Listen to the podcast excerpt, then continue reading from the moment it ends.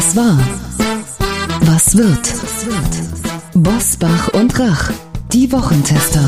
Powered bei Redaktionsnetzwerk Deutschland und Kölner Stadtanzeiger. Und hier sind die Wochentester.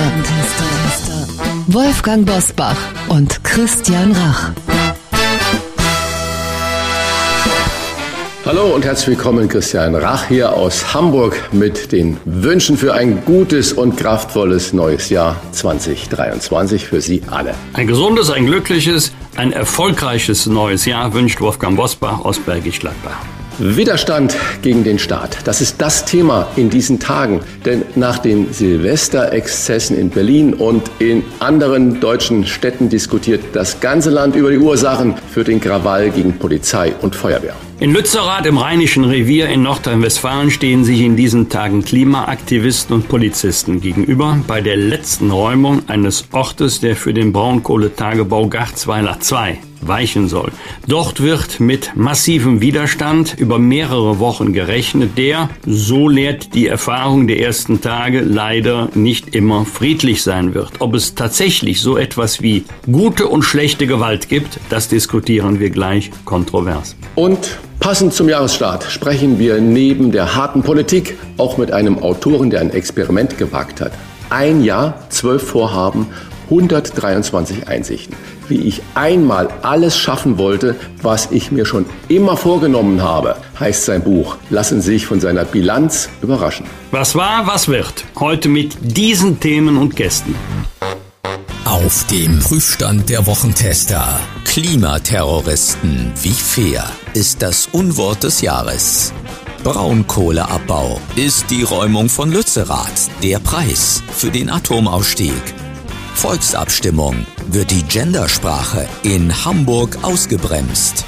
Heute zu Gast bei den Wochentestern Christina Schröder, die CDU-Politikerin und ehemalige Bundesfamilienministerin ist überzeugt, das Woke Deutschland bedroht unsere Freiheit. Die Gender-Debatte und die Frage, wie offen man über den Migrationshintergrund der Silvestertäter diskutieren soll. Heute bei den Wochentestern. Martin Wittmann, der SZ-Autor, hat den Selbstversuch gewagt und ein Jahr lang das gemacht, was er immer schon mal schaffen wollte. Das Gespräch über gute Vorsätze zum Jahresauftakt und warum wir sie immer wieder brechen. Die Bilanz bei den Wochentestern. Und auch heute wieder mit dabei unser Redaktionsleiter Jochen Maas, der sich immer dann zu Wort meldet, wenn wir ein klares Urteil abgeben sollen. Hallo aus Köln von mir, natürlich auch mit allen guten Wünschen zum neuen Jahr.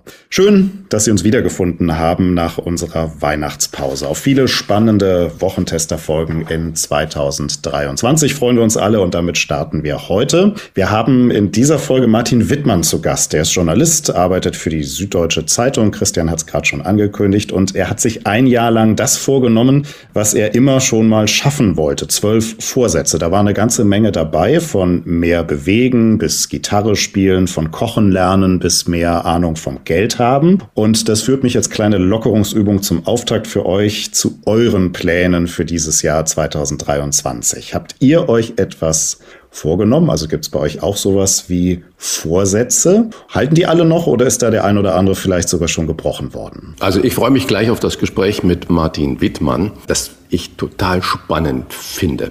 So diese Vorsätze, wie setzt man das um? Und da ist mal jemand, der gesagt hat, oh, Freunde, Vorsätze alleine reichen nicht. Ich versuche mal wirklich das mit dem Sabbatical oder wie auch immer äh, auch umzusetzen. Ich persönlich bin überhaupt kein Neujahrsvorsatzmensch. Das war mir schon immer sehr, sehr fremd. Was ich sagen muss, aber letztes Jahr, ich hatte Anfang November eine starke Erkältung mit allem drum und dran und musste viele großartige Termine absagen mit den ganzen Buchungen und all das, was da hinten dran stand. Und innerhalb dieser Zeit, dann lag ich im Bett und dachte, Christian, nimm dir doch mal vor, in 2023 weniger Einzeltermine zu haben. Wenn man 47 Einzeltermine hat in einem Jahr, das bedeutet dienstags ein Termin in München, freitags einen Termin in Berlin, Montag drauf einen Termin in Stuttgart und dann donnerstags einen Termin in Hannover. Woher kennst du meinen Kalender? Ja, siehst du? ja, aber das zerschießt einem alle anderen Aktivitäten, wenn ich sie nicht so langfristig planen kann, wie Urlaub oder Treffen mit Freunden und Familien, weil immer irgendwelche Reisetage und Einzeltermine da sind. Und ich habe mich entschieden, nur noch blockweise zu machen. Und das heißt zum Beispiel für 2023, ich habe großen Block fast drei Wochen Mitte Februar bis Anfang Mitte März. Dann gibt es einen weiteren Block im April und einen Block im Juni. Und dazwischen versuche ich Einzeltermine nicht mehr zu machen. Und das ist mir bisher in diesen ersten zwölf Tagen des neuen Jahres ganz gut gelungen. Aber das ist also kein Neujahrsvorsatz, sondern so wirklich ein, ein Vorsatz. Vermutlich wie Martin Wittmann sich das äh, gestellt hat. Ich bin gespannt auf seine Antworten, sein Erfahren und äh, freue mich deswegen umso mehr auf dieses Gespräch, aber auch auf das, was Wolfgang sich vorgenommen hat. Also ich habe mir in der Silvesternacht vorgenommen, ich fasse im Jahr 2023 keine einzige Zigarette an. Jetzt sind fast 14 Tage vorbei. Ich habe das bis jetzt eisern durchgehalten, muss aber sagen, für einen Nichtraucher ist das kein großes Problem. Aber man soll ja die Latte auch nicht so hochlegen, dass man nicht drüber kommt. Zweiter Punkt, der ist jetzt ganz ernst gemeint. Ich muss, äh, um bis mit Harpe Kerkeling zu sagen, raus an die frische Luft. Der Junge muss raus. Ich muss mich viel mehr bewegen. Ich sitze viel zu oft am Schreibtisch, auch viel zu lange am Stück. Wir sitzen im Auto, wir sitzen im Zug, wir bewegen uns zu wenig. Ich habe das äh, über die Silvestertage gemerkt, wenn man ein bisschen Zeit hat und sich ein bisschen draußen bewegen kann, wenn es nicht gerade in Strömen regnet. Das tut einem dann doch gut. Dann wollen wir mal gucken nach ein paar Monaten, ob ich das wirklich habe einhalten können oder nicht. Aber du hast gerade ja auch so nett eingeworfen, das sieht ja aus wie mein äh, Terminkalender. Ja. Äh, wie gehst du damit um?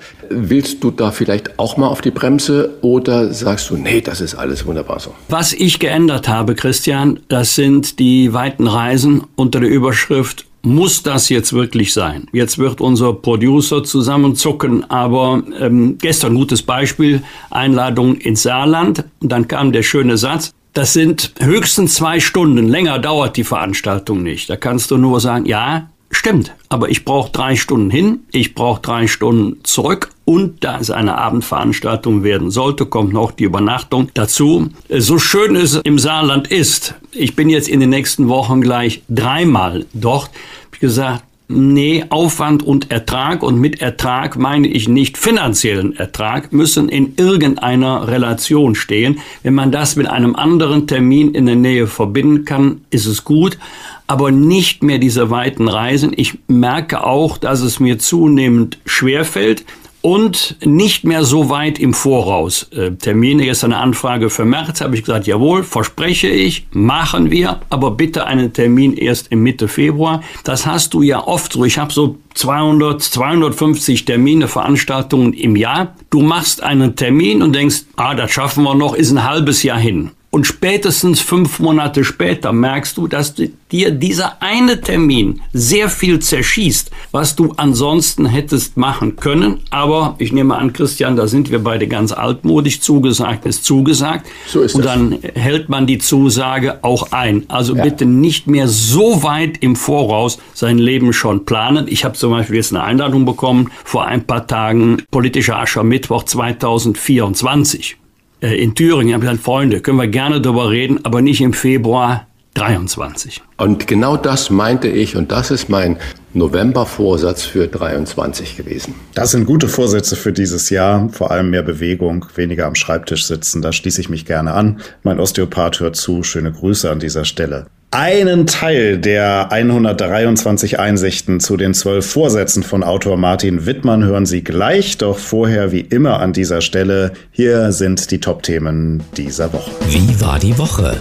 Wolfgang Bosbach und Christian Rach sind die Wochentester. Wochentester.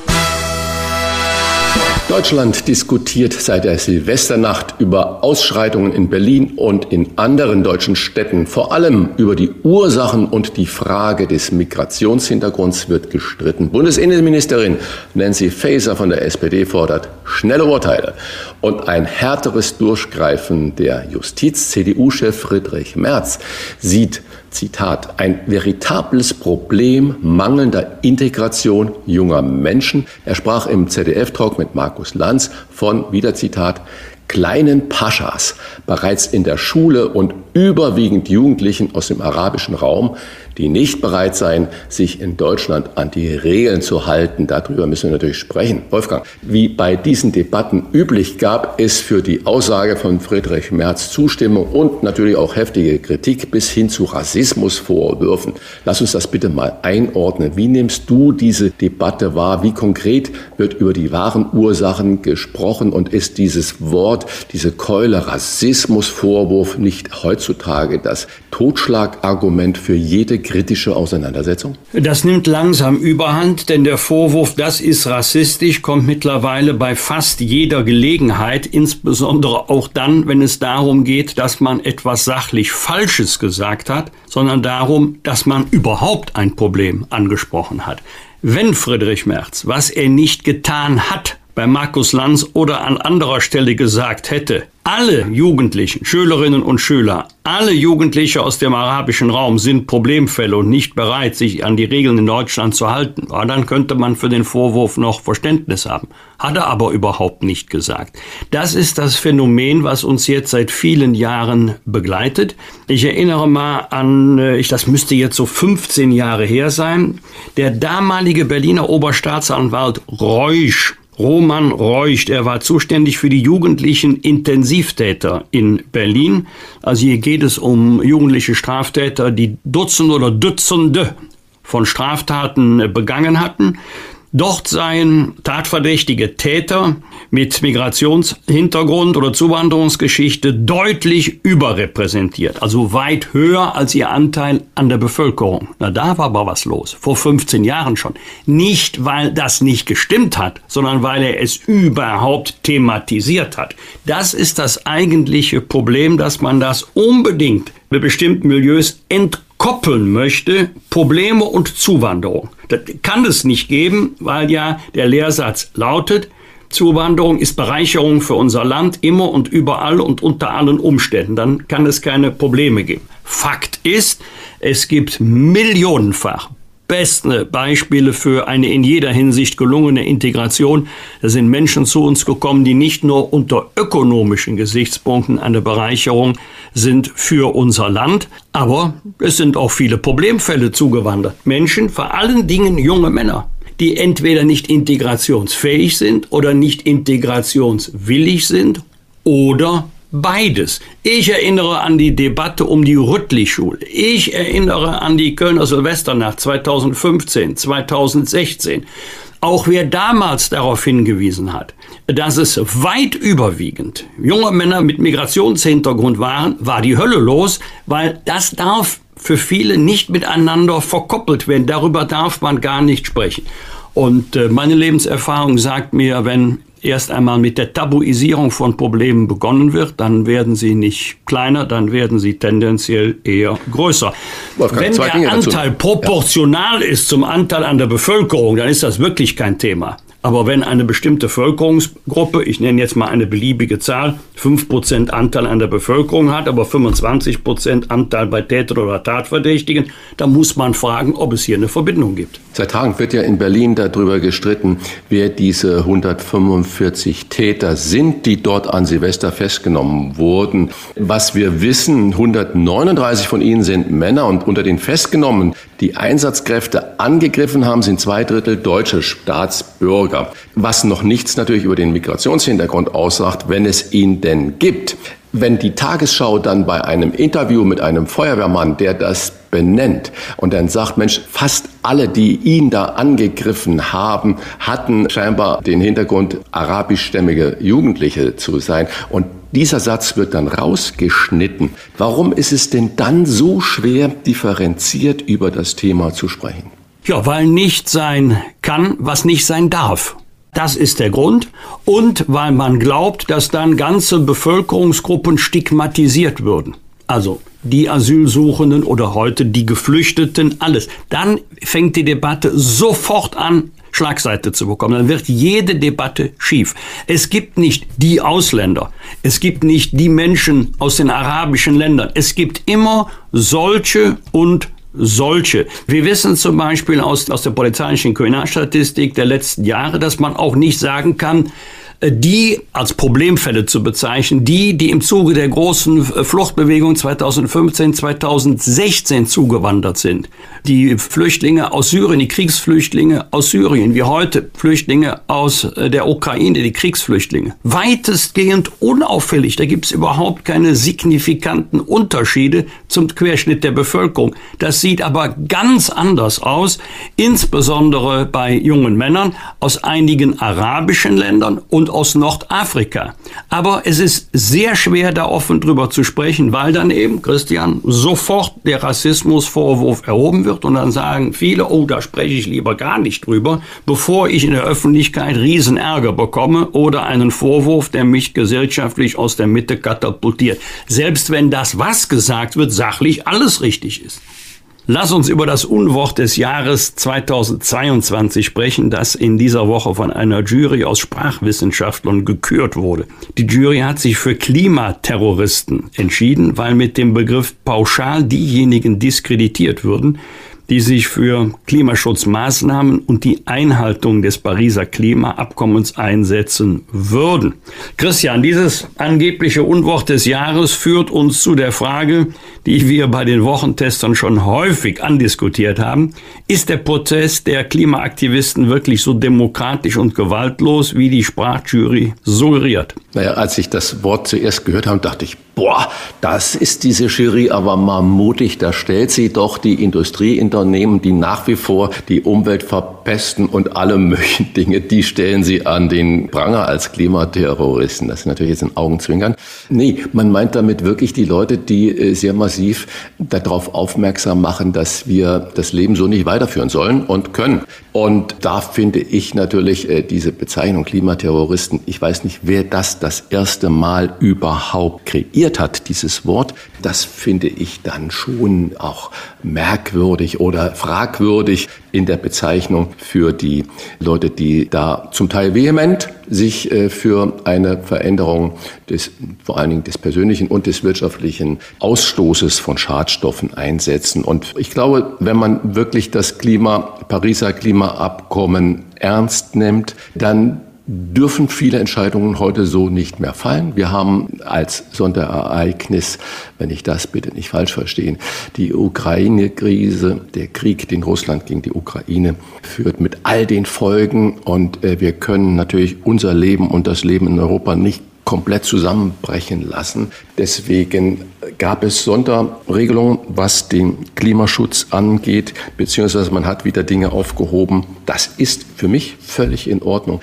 Und ich musste wirklich nur nochmals bei dem Wort Klimaterroristen mehr als schmunzeln, weil ich dachte, damit sind die Verursacher gemeint und nicht diejenigen, die darauf hingewiesen haben. Aber so ist es halt. Also mein Favorit wäre eher Spezialoperation gewesen als äh, Chiffre für den Angriffskrieg Russlands auf die Ukraine.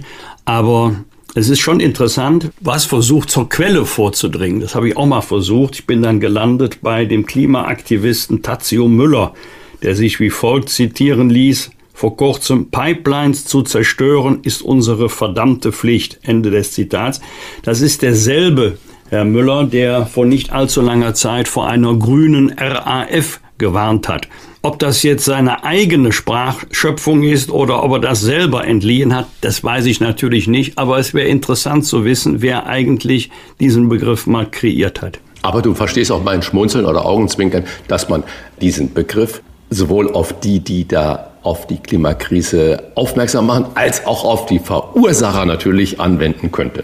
Wolfgang, in dem Zusammenhang natürlich äh, Lützerath in der Nähe von Aachen ist in dieser Woche in aller Munde und im Brennpunkt der Klimaproteste, aber auch ein Symbol für den Debattenverlauf in der Klimapolitik. Wir haben gerade über das Wort Klimaterroristen gesprochen. Die grüne Parteiführung steht hinter der Räumung von Lützerath, weil so der Kohleausstieg am Niederrhein und nicht nur dort auf 2030 vorgezogen werden kann. Ein Kompromiss mit RWE.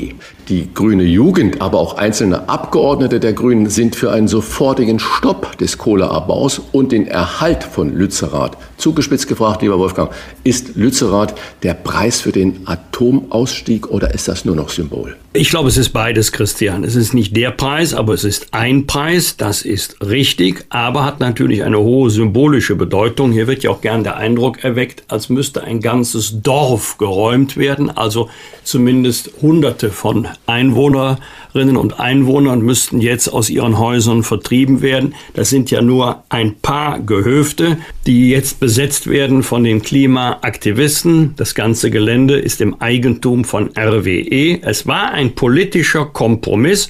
Der Kohleausstieg wird vorgezogen um insgesamt acht Jahre. Auch die Fläche, die ursprünglich vorgesehen war zum Abbaggern von Braunkohle, ist deutlich verkleinert worden. Das alles geht jetzt in den turbulenten Tagen unter. Und neben dieser demokratisch getroffenen Entscheidung hat es ja auch gerichtliche Verfahren gegeben. Es ist letztinstanzlich entschieden worden, dass ähm, die Räumung legal ist und trotzdem bildet sich dagegen Widerstand.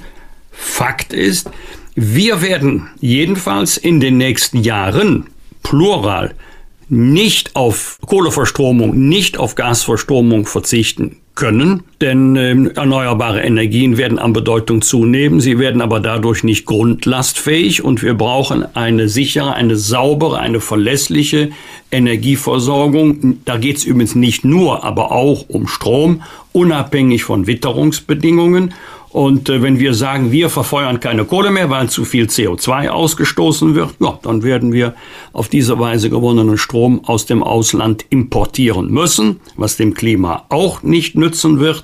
Anders wäre es, wenn wir den Ausstieg aus der Kernenergie verschieben würden um einige Zeit, vielleicht um wenige Jahre.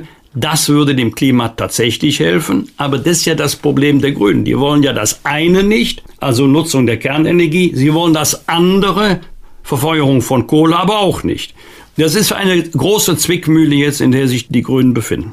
Ja, aber fairerweise muss man sagen, dass auch die Studienlage da unübersichtlich ist. Die einen ja, Wissenschaftler richtig. sagen das und die anderen Wissenschaftler sagen das. Und das können wir beide hier natürlich nicht objektiv einordnen. Also jedenfalls fehlt mir dafür natürlich die genaue Expertise. Was wir aber auch sagen müssen, der Protest, du hast es gerade angesprochen, oder der Widerstand in Lützerath, der hält sich ja doch Stand heute sehr in Grenzen.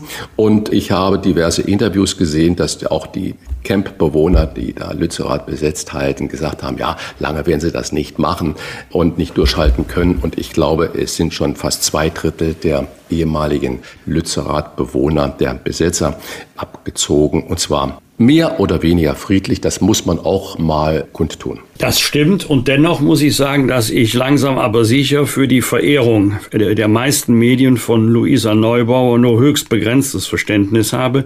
Denn wenn sie sich aktuell zitieren lässt, Allein die schiere Zahl der Polizisten ist eine Provokation. Zitat Ende. Dann habe ich dafür null Verständnis, denn die schiere Zahl der Polizisten ist nicht politisch gewollt, sondern sie ist notwendig, auch aufgrund der Deeskalation, um gleich zu sagen, Freunde, bitte keinen massiven Widerstand, es hat keinen Zweck. Und dann so zu tun, als sei die Polizei das Problem und nicht die kleine Gruppe derjenigen, die gewaltsam Widerstand leisten. Dafür habe ich kein Verständnis. Weitere Informationen zum Polizeieinsatz in Lützerath, aber auch zur Debatte um die Silvesterkrawalle in Berlin und in anderen deutschen Städten gibt's am Sonntag. Das ist eine große Ausnahme. Da haben wir sonst keine neue Folge, aber am Sonntagmorgen gibt's ein Wochentester-Spezial. Christian Rach wird dann mit Sebastian Fiedler sprechen. Der war lange Jahre Bundesvorsitzender des Bundes Deutscher Kriminalbeamter und ist seit 2021 SPD-Bundestagsabgeordneter. Weiter geht's mit Christina Schröder, die sagt, es ist höchste Zeit, dass die bürgerliche Mitte grundlegende Werte einer freien und offenen Gesellschaft selbstbewusst verteidigt und schützt. Gegen den Kulturkampf der identitätspolitischen Linken und der identitären Rechten und gegen die Feinde der liberalen Demokratie. Christina Schröder, CDU-Politikerin, ehemalige Bundesfamilienministerin, jetzt bei den Wochentestern. Klartext, Klartext. Wolfgang Bosbach und Christian Rach sind die Wochentester. Tester, Tester. Das Woke Deutschland bedroht unsere Freiheit. Das ist die Überzeugung von Christina Schröder, Initiatorin der Denkfabrik R21 und ehemalige Bundesfamilienministerin von 2009 bis 2013. Ein Thema für uns in einer Woche, in der in Hamburg die erste Volksinitiative in Deutschland gegen Gendersprache in Behörden, Schulen und Unis starten soll. Das Gendern soll eigentlich die Geschlechter in der Sprache sichtbar machen. Doch wie gut das gelingt, darüber wird gestritten. Fest steht laut einer INSA-Umfrage für Bild lehnen 74 Prozent der Deutschen das Gendern ab. Wie steht es um die moralische Wahrheit? Das fragen wir Christina Schröder. Liebe Christina, herzlich willkommen bei den Wochentestern. Hallo, ich freue mich. Liebe Frau Schröder, Sie haben mal das Ministerium geführt, das Ihr Namensvetter, Ex-Kanzler Gerhard Schröder, 1998, man muss genau zuhören bitte jetzt, als Familie und Gedöns bezeichnet hat. Das waren jetzt nicht meine Aussagen, sondern das war ein Zitat von Schröder. Haben Sie da nicht doch Sympathien mit denjenigen, die auch um ihre Sichtbarkeit als Frau in der Sprache kämpfen? Ähm, die, die, die, die Sichtbarkeit als Frau in der Sprache, würde ich ja behaupten, die, die war schon immer gegeben. Also ich, ich habe neun Jahre lang Latein gelernt und da haben wir gelernt, dass das ähm, der Plural Schüler, Lehrer, Bürger, dass das das Genus Kommune ist und das selbstverständlich beide Geschlechter meint. Und ich würde sagen, genau das ähm, ist auch das normale Sprachempfinden der Leute, wenn man ihnen nichts anderes erzählt. Also Aber dem könnte man ja entgegensetzen, dass Latein eine tote Sprache ist. Ja, ja, aber auch neun Jahre Latein genauso. gehabt. Deswegen lernt man ja Latein, damit man die deutsche Grammatik begreift. Ich habe es da erst dadurch begriffen. Nehmen wir mal ein Beispiel. Bei dem Satz, die meisten Grundschullehrer in Deutschland sind Frauen, hat eigentlich niemand ein Störgefühl. Denn dann ist ganz klar, dass bei die meisten Grundschullehrer Männer und Frauen gemeint sind ähm, und, und deren Mehrzahl ist eben weiblich. Nur wenn man daraus quasi einen riesen Fass macht und ähm, ich diskutiere das auch gerade mit meiner elfjährigen Tochter, sie sagt, sie hatte da eigentlich nie ein blödes Gefühl, aber jetzt, seitdem hier alle erzählen, dass dann die Frauen nicht gemeint seien, seitdem kommt ihr das irgendwie komisch vor. Ähm, dann macht man daraus erst ein Problem. Und ich würde aber sagen, alle Lösungen für dieses Problem sind alle schlecht. Ich kenne keine gute. Deswegen würde ich da vorschlagen, bei der etablierten Form zu bleiben. Aber Familie und Gedöns ist ja schon, also wenn das noch vor 25 Jahren die Ansicht des damaligen Kanzlers war, dann ist das ja schon mehr als eine Klatsche oder Ohrfeige. Ne? Das ja, mein Gott, das, was Gerhard Schröder da von sich gibt, ich meine, er gibt vieles von sich. Aber jetzt gucken wir doch mal auf die heutige Situation von Frauen. Fakt ist doch, die Gleichberechtigung, der ehrenwerte Auftrag unseres Grundgesetzes, die ist schon seit vielen, vielen Jahren rechtlich eindeutig erreicht. Spätestens seitdem auch Frauen in der Bundeswehr Soldatinnen werden können, fällt mir kein Rechtsgebiet mehr ein, wo Frauen irgendwie schlechter äh, behandelt werden als Männer. So, und ähm, worum es jetzt nur noch geht, ist die Gleichstellung nicht mehr die Gleichberechtigung. Und Gleichstellung ist nach meiner Überzeugung letztlich eine, eine planwirtschaftliche Vorgabe, nicht Chancengleichheit am Start, das brauchen wir, sondern Ergebnisgleichheit im Ziel. Und das brauchen wir nicht, denn Männer und Frauen sind unterschiedlich, haben auch unterschiedliche Präferenzen, unterschiedliche Neigungen, unterschiedliche Vorstellungen eines guten Lebens. Und deshalb, wenn man versucht, sie gleichzustellen, dann muss man immer erzieherisch in das Leben von Menschen eingreifen. Und damit hatte ich noch nie einen Vertrag. Christina, wo würdest du die Grenze ziehen zwischen einem berechtigten Anliegen und neuer Unfreiheit? Vielleicht kannst du das an einem Beispiel konkretisieren. Na, berechtigt sind die Anliegen immer dann, wenn es darum geht, Chancengleichheit im Staat herzustellen. Und da weiß man ja schon, wenn man sich unsere Gesellschaft anguckt, da gibt es Ungleichheiten, da muss der Staat auch aktiv rein. Also wenn man zum Beispiel schaut, ähm, dass Kinder aus bildungsfernen Familien natürlich viel schlechtere Chancen haben als die, wo die Akademiker-Mama jeden Tag über die Hausaufgaben guckt. Ähm, wenn man sieht, dass natürlich Frauen, weil sie Kinder bekommen, oft beruflich ein paar Jahre lang es schwerer haben, Karriere zu machen als Männer. All da würde ich sagen, da, da muss auch ein, ein konservativer, ein bürgerlicher, muss da sehr, sehr aufmerksam sein und schauen, wo der Staat da helfen kann. Völlige Chancengleichheit werden wir nie erreichen, das ist utopisch, aber wo der Staat helfen kann, bessere Chancengleichheit zu erreichen.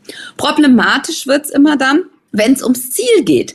Wenn also ganz oft schwingt ja in der Debatte mit, die wirkliche Gleichstellung von Männern und Frauen sei dann erreicht, wenn wir überall 50-50 haben. Wenn wir 50-50 haben bei den Elektrotechnikstudenten und wenn wir 50-50 in den DAX-Vorständen haben und wenn wir 50-50 bei beim, beim, beim Elterngeld haben. Und da würde ich sagen, das entspricht einfach nicht den Präferenzen von Menschen.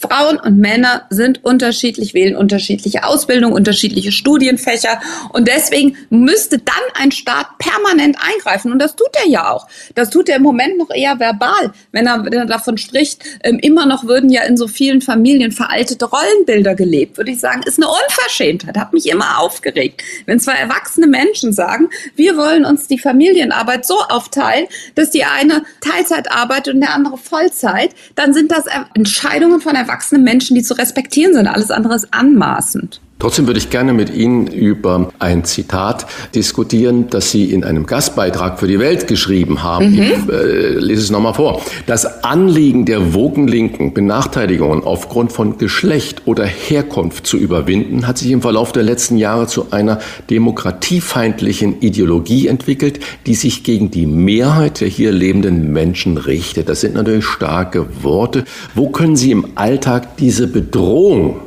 der Demokratie über diese von Ihnen angesprochene Situation denn erkennen? Also was die Vogue-Bewegung will, das geht ja sogar noch darüber hinaus über das, was wir eben gesprochen haben. Eben sprachen wir über das klassische Gleichstellungsanliegen des Feminismus. Die Woke-Bewegung geht ja noch einen Schritt weiter und teilt im Grunde die Menschen ein in vermeintliche, tatsächliche Täter- und Opfergruppen. Und wer dann eben Mann ist, weiß ist, ähm, in der westlichen Welt aufgewachsen ist, der so diese Vorstellung ist quasi per se begünstigt und deswegen auch per se agiert er, profitiert er zumindest mal von einem strukturellen Rassismus. So würden die, die, die Anhänger der Woken ja etwa argumentieren. Und würden deswegen sagen, ähm, dass, dass jemand, der eben am besten mehreren Opfergruppen anhört, dass die angehört, dass der immer eher, ähm, wenn, wenn der über Diskriminierung spricht, ist das richtig und dann muss man das so nehmen und dann muss man darauf reagieren und versuchen, diese Diskriminierungen zu beseitigen. Was das bedeutet, ist, dass wir uns von einem fundamentalen Grundsatz der Aufklärung verabschieden. Denn die Aufklärung hat ja gerade erreicht, dass es nicht mehr darauf ankommt, wer jemand ist, Bürger oder Adliger, sondern dass es darauf ankommt, was jemand sagt. Ähm, und das genau will die Woke-Bewegung wieder zurückdrehen. Sie will wieder gucken, wer gehört welcher Opfergruppe an und der hat dann eine, darf sich dann zu Dingen äußern und wer ist angeblich Täter oder privilegiert, der darf sich dann nicht äußern. Und da muss ich sagen, da geht's schon an die Grundfesten unserer Demokratie. Was lernen wir durch die Debatte um die Silvesterkrawalle der letzten zehn Tage? So nach dem Motto, wer auf die Herkunft oder den Migrationshintergrund hinweist, ist ein Rassist, zumindest ein strammer Rechter. Ja, das hätten viele gerne, würden das genau gerne so prägen in der Debatte. Ich glaube aber, dass das nicht mehr funktioniert weil die Menschen haben ja ein Gefühl dafür, was da abläuft. Und jeder macht ja auch selbst Erfahrungen in den Schulen der Kinder, wenn man mit der S- oder der U-Bahn unterwegs ist, wenn man in den Innenstädten ist. Und da kriegt ja jeder mit, dass es eben bestimmte Gruppen sind, von denen gewalttätiges Verhalten ausgeht oder zumindest auch bedrohliches Verhalten ausgeht, das ja vielleicht gar nicht gewalttätig werden muss.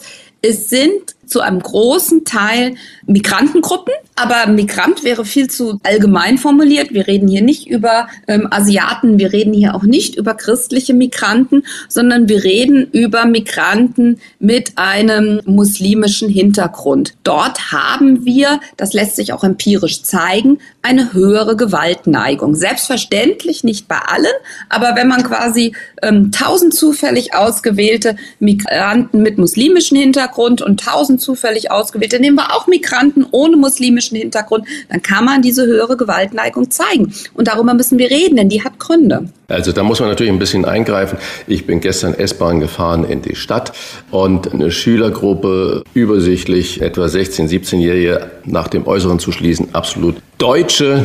Und dann war ein kaum die Sprache beherrschte, äh, vermutlich arabischstämmiger Jugendlicher, selber Alter. Kam ein älteres Ehepaar, der Mann gehbehindert. Meinen Sie, dass einer der Schülergruppe aufgestanden ist? Nee, der arabischstämmige junge Mann ist aufgestanden und hat selbstredend dem alten Mann und der Frau ich bin dann auch aufgestanden, die dann den alten Mann gestützt hat, den Platz angeboten. Also da muss man aufpassen, dass wir nicht generell so stigmatisieren. Und im Zuge dieser kurzen Erfahrung muss ich natürlich jetzt an das Interview, was Friedrich Merz oder in der Sendung bei Markus Lanz gesagt hat zur Silvesterdebatte, dass die arabischstämmigen Jugendlichen Heranwachsenden ja oft kleine Paschas sind und weist damit natürlich hin, sagte, das ist in der Schule kaum zu handeln. Ist Merz, wenn er sowas sagt wie kleine Paschas, ist er dann schon Rassist? Herr Rach, was Sie eben geschildert haben, ist ein großartiges Gegenbeispiel. Derartige Dinge habe ich auch schon oft beobachtet. Nur es ändert halt nichts daran, dass man schon gewisse Dinge empirisch zeigen kann. Und das heißt ja, das habe ich ja eben auch betont, nicht alle, aber eine, eine, stärkere Zustimmung in einer bestimmten Gruppe. Es gibt zum Beispiel die, die Forschung von Christian Pfeiffer, ähm, Kriminologe, und der hat etwas äh, quasi rausgearbeitet in der Forschung von ihm. Ich glaube, das trifft es sehr, sehr gut. Der nennt das gewaltlegitimierende Männlichkeitsnormen. Ist jetzt ein furchtbares Soziologenunwort, aber es meint, dass wir in ähm, Ländern, die stark muslimisch geprägt sind, ein bestimmtes eine bestimmte Vorstellung von Ehre und Männlichkeit haben, die auch mit Gewalt verknüpft sind. Und wenn Sie dort dann bestimmte Dinge abfragen, zum Beispiel ein echter Mann, wenn er in seiner Ehre verletzt wird, verteidigt sich auch mit Gewalt oder auch ein ehrenvolles Mädchen ähm, hat ähm, keinerlei Freunde oder Liebeleien vor der Ehe, solche Dinge, da finden Sie eine deutlich höhere Zustimmung. Und das würde ich sagen, das hat Friedrich Merz gemeint und ins Talkshow-Deutsch übersetzt, als er eben genau von den kleinen Paschas sprach. Wir haben dieses Problem mit Männlichkeit, Ehre, Gewalt, gerade in migrantischen Familien. Wobei, interessant, Christian Pfeiffer hat rausgearbeitet, auch deutsche Jugendliche, mit, die fremdenfeindlich drauf sind. Auch die stimmen diesen ähm, Männlichkeitsvorstellungen sehr stark zu. Man kann fast sagen, die, in diesem Punkt sind die, sind die beiden Gruppen sich sehr ähnlich. Um die Gegenposition einmal einzunehmen, Krawall oh. gegen die Polizei gibt es in Lützerath auch von oft gut situierten Klimaaktivisten ohne Migrationshintergrund. Daher, wie sinnvoll ist die Betrachtung der Herkunft der Täterin oder Täter? Ich glaube, wir kommen nicht weiter, wenn wir der Sache nicht auf den Grund gehen. Ähm, und wenn wir zum Beispiel bei den Silvesterkrawallen, oder denken Sie an die, an die Silvestervorfälle in Köln vor ein paar Jahren, ne? hier jeder, der, der ein bisschen hingucken wollte, da war ganz klar, hier geht es um darum, dass, dass Männer glauben, ähm, sich gegenüber Frauen auch oder auch gegenüber staatlichen Autoritäten, die sie als schwach empfinden, so etwas rausnehmen können. Das sind bestimmte Gruppen junger ähm, Jugendlicher oder junger Männer. Und deswegen glaube ich, wir werden einfach ähm, nicht weiterkommen, eben auch dagegen zu arbeiten, wenn wir nicht auch offen darüber sprechen, ähm, was da zugrunde liegt. Und ähm, ich meine, also eigentlich ist das ja nun eine Binse, dass natürlich die Fam Sozialisation in der Familie eine immense Rolle spielt. Also das ist ja immer so ganz fasziniert, wenn Sie mit Linken diskutieren die sind ja eigentlich immer die Ersten, die auf die familiäre Sozialisation verweisen. Zum Beispiel, wenn es um ähm, angeblich ähm, ähm, traditionelle Rollenbilder bei, bei jungen, ähm, bei deutschen Jungs und Mädels geht. Aber äh, quasi dort plötzlich soll die Sozialisation da gar keine Rolle mehr spielen und es soll nur gesellschaftliche Diskriminierung sein,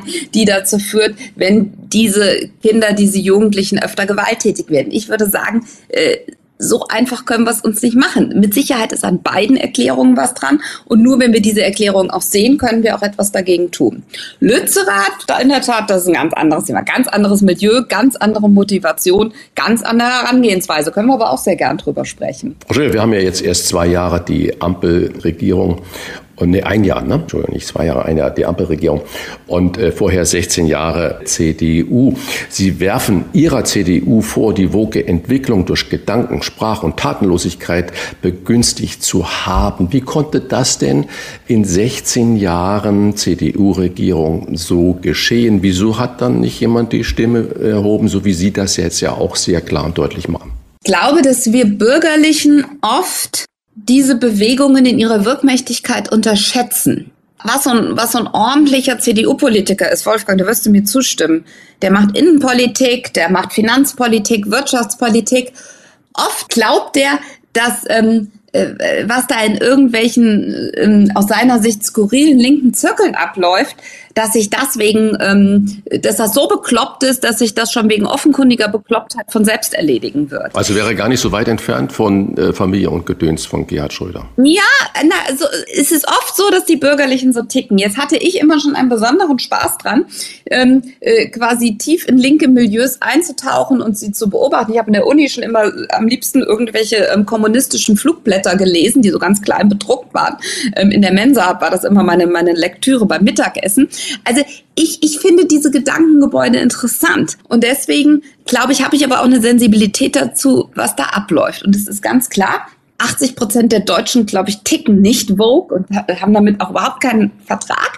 Aber was man ja schon sagen muss, die, die so ticken, die, man könnte es marxistisch ausdrücken, die besitzen quasi die kulturellen Produktionsmittel. Die sitzen in den Medien, in den Unis, in den NGOs. Und damit sind sie eben schon sehr prägend. Und da glaube ich, darauf muss die CDU regieren, reagieren. Sonst wird sie in Debatten immer weiter mit dem Rücken zur Wand stehen. Wo führt es politisch hin oder könnte es politisch hinführen, wenn die gerade so zitierten Bürgerlichen, auch die Union, sich den identitätspolitischen Eiferen nicht energischer entgegenstellt? Na dann werden wir nach und nach praktisch jede Debatte verlieren. Ähm, denn, denn was passiert denn identitätspolitisch oder in diesen woken Debatten? Im Grunde werden da bestimmte politische Lösungen werden ausgeschlossen und als menschenfeindlich gebrandmarkt. Ähm, und dann bleibt halt irgendwann nur noch eine Lösung übrig und die muss es dann sein. Deswegen, also das, was heute quasi so, so, so, so, so abgehoben ähm, als, als, als woke Debatte herkommt, das ist die Sozial-, die Wirtschaftspolitik von morgen. Und, und deswegen würde ich schon sagen, äh, wenn wir da nicht früh eingreifen, wenn wir nicht früh versuchen, eigene Begriffe zu prägen, die anderen dürfen das ja auch gerne tun, die sind ja auch sehr gut darin, nur dass wir halt auch mal mit einem eigenen Gedanken vorkommen, das wäre schon ganz schön. Ich erinnere mich zum Beispiel, ähm, als ich Ministerin war, wie wir da dann auch im Kabinett ähm, darüber gesprochen haben, dass der, dass der Armutsbegriff, dass der endgültig europäischer Standard werden soll. Und der Armutsbegriff, den, den wir seitdem in der, in der Sozialforschung und in der Regierungsstatistik verwenden, ist einer, der sagt, arm ist, wer ähm, weniger als 60 Prozent des Durchschnittseinkommens hat. Ich drücke es jetzt vereinfacht aus. Aber wenn man natürlich so argumentiert, dann wäre, auch wenn über Nacht alle das Doppelte verdienen würden, hätten wir noch genauso viel Armut. Und wenn Fußballmillionäre aus Deutschland wegziehen, dann sinkt das Durchschnittseinkommen und damit hätten wir dann weniger Armut. Also dieser Begriff misst gar nicht Armut, der misst Ungleichheit. Und das ist aber natürlich eine, eine traditionell linke These.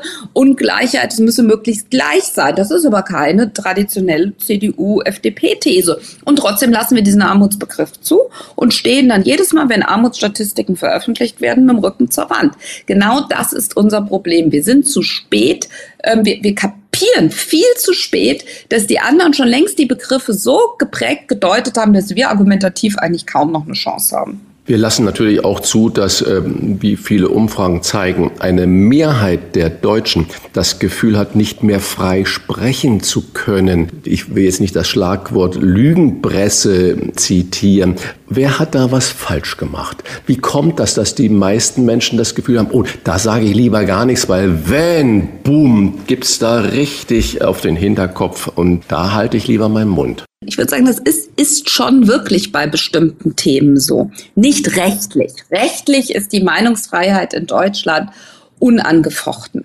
Aber es ist schon so, dass bei bestimmten Themen Migration, Minderheiten, ne? also im Moment sehr, sehr stark die Debatte um Transsexuelle und die Transgender-Bewegung, äh, auch bei, bei frauenpolitischen Debatten, dass sie da sehr, sehr schnell, äh, sie werden quasi niedergemacht, wenn sie bestimmte Positionen äußern. Man begegnet nicht ihrem Argument, ähm, sondern man, man macht sie als Person, versucht man so ähm, runterzumachen und aus dem legitimen Diskurs auszuschließen, dass im Grunde sich kaum einer mehr traut, diese Position dann weiter zu äußern. Und viele knicken ja dann auch ein und sagen, sorry, ich habe es nicht so gemeint.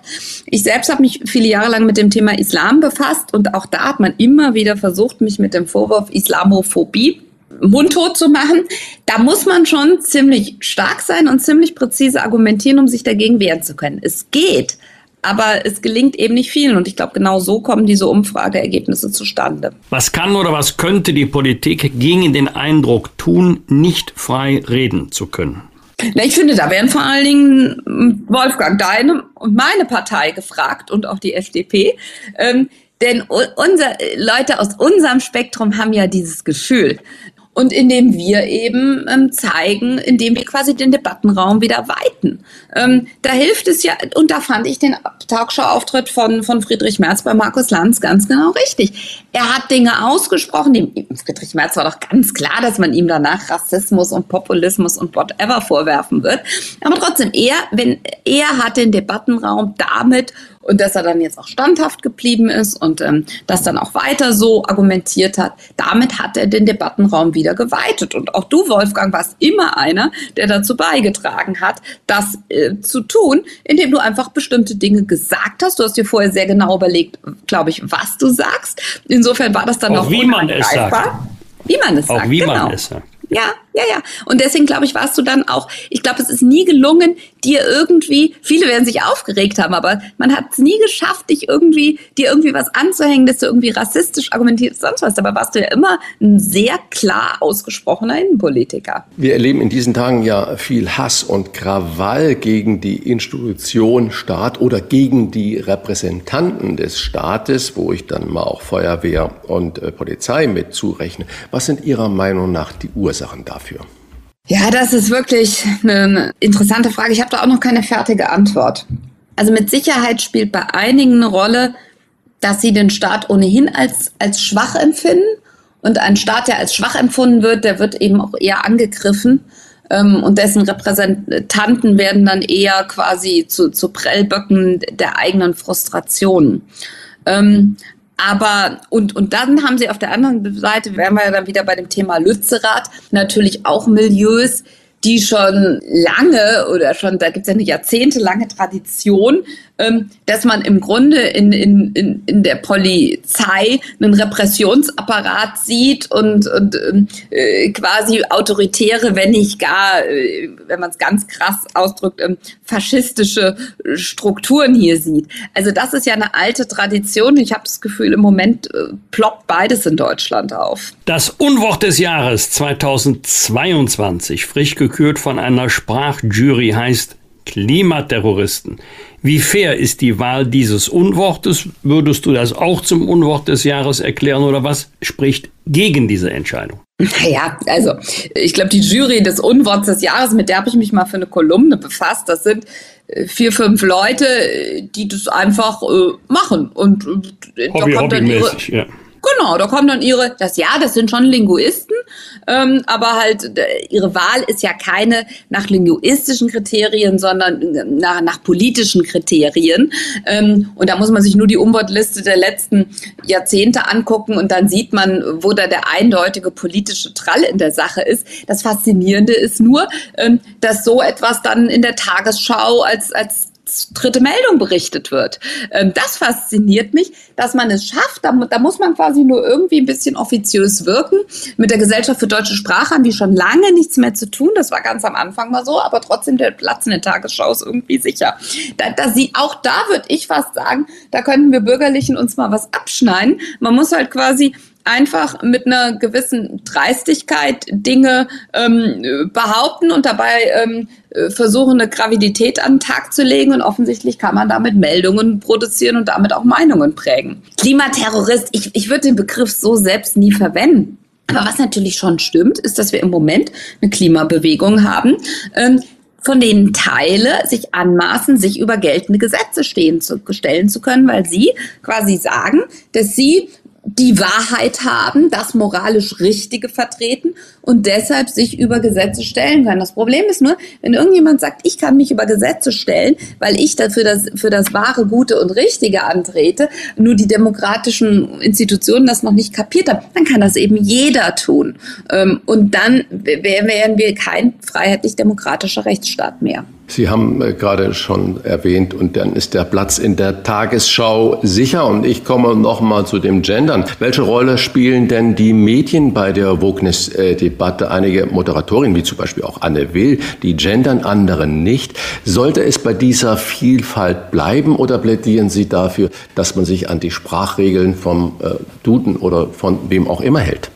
Also privat kann natürlich jeder sprechen, wie er will. Und ähm, so wie wir es beispielsweise bei der Welt halten, der Zeitschrift Die Welt, ich bin ja Kolumnistin, ähm, dass quasi jeder es so schreibt, wie er es für richtig hält, finde ich auch in Ordnung. Öffentlich-rechtliche sind natürlich ein bisschen was anderes. Öffentlich-rechtliche würde ich da eher mit Schulen, mit Universitäten vergleichen. Ähm, Einrichtungen vom, vom Bürger finanziert, gewissermaßen staatliche Einrichtungen. Da würde ich sagen, dort muss man sich an das halten, was der Rat für deutsche Rechtschreibung sagt. Und der Rat für deutsche Rechtschreibung lehnt das Gendern ab. Ähm, und deswegen halte ich das auch für richtig, ähm, nicht zu gendern, ähm, zumal ja fast immer das Gendern ins Elend führt. Also egal wie man es macht, es funktioniert ja nicht. Wenn, man, wenn einer permanent ähm, von Bürgerinnen und Bürgern und Klimaprotestiererinnen und Klimaprotestierern spricht, ähm, aber dann wenn es um, um Terroristen geht oder wenn es um Sexualmörder geht, Sexualmörder geht, ja dann in der Regel doch nur das Män die männliche Form verwendet, nicht? Also das ist ja zum Beispiel auch ganz interessant. Oder dann diese unseliges Präsenzpartizip, das immer verwendet wird. Die Studierenden, die Lehrenden, die Fahrenden. Auch das ist grammatikalischer Quatsch. Das Partizip wird verwendet, wenn man gerade im Moment etwas macht. Wie absurd das ist, wird an der Formulierung verstorbene Studierende deutlich. Also es gibt keine Form des Genderns, die mich überzeugt, die irgendwie funktioniert. Fast immer führt es ins, ins grammatikalische Nirvana. Vogue heißt übersetzt erweckt. Wann hast du dich denn zuletzt dabei ertappt, dass du auch Sprachpolizei gespielt hast, zum Beispiel bei den Kindern, bei deinen Töchtern, so unter der Überschrift, also so kann man das aber oder so darf man das aber nicht sagen. Also wenn ich, wenn ich, wenn ich Pippi Langstrumpf vorlese, dann taucht da ja der, wir haben noch die alte Ausgabe, da taucht ja der berühmte Negerkönig auf. Und da, ähm, das lese ich dann einfach so vor. Dann mache ich aber eine kurze Pause und sage, erkläre, wo der Begriff herkommt und dass dieser Begriff für ganz viele Menschen extrem verletzend ist und dass ich ihn deswegen nicht mehr verwende, sondern ich spreche beispielsweise von Schwarzen. Und das verstehen die auch. Und dann finden die das interessant, dann stellen die vielleicht noch drei Fragen und weiter geht's mit der Pippi Langstrumpf. Wir bedanken uns bei Christina Schröder für dieses Gespräch, für die Anstöße, für eine Debatte, die vermutlich noch lange, lange Zeit andauern wird und aus der sich die Bürgerlichen nicht ausklinken sollte. Auf Wiederhören, alles Gute, liebe Christina, für dich und deine Familie ein gutes neues Jahr. Ich danke auch euch beiden.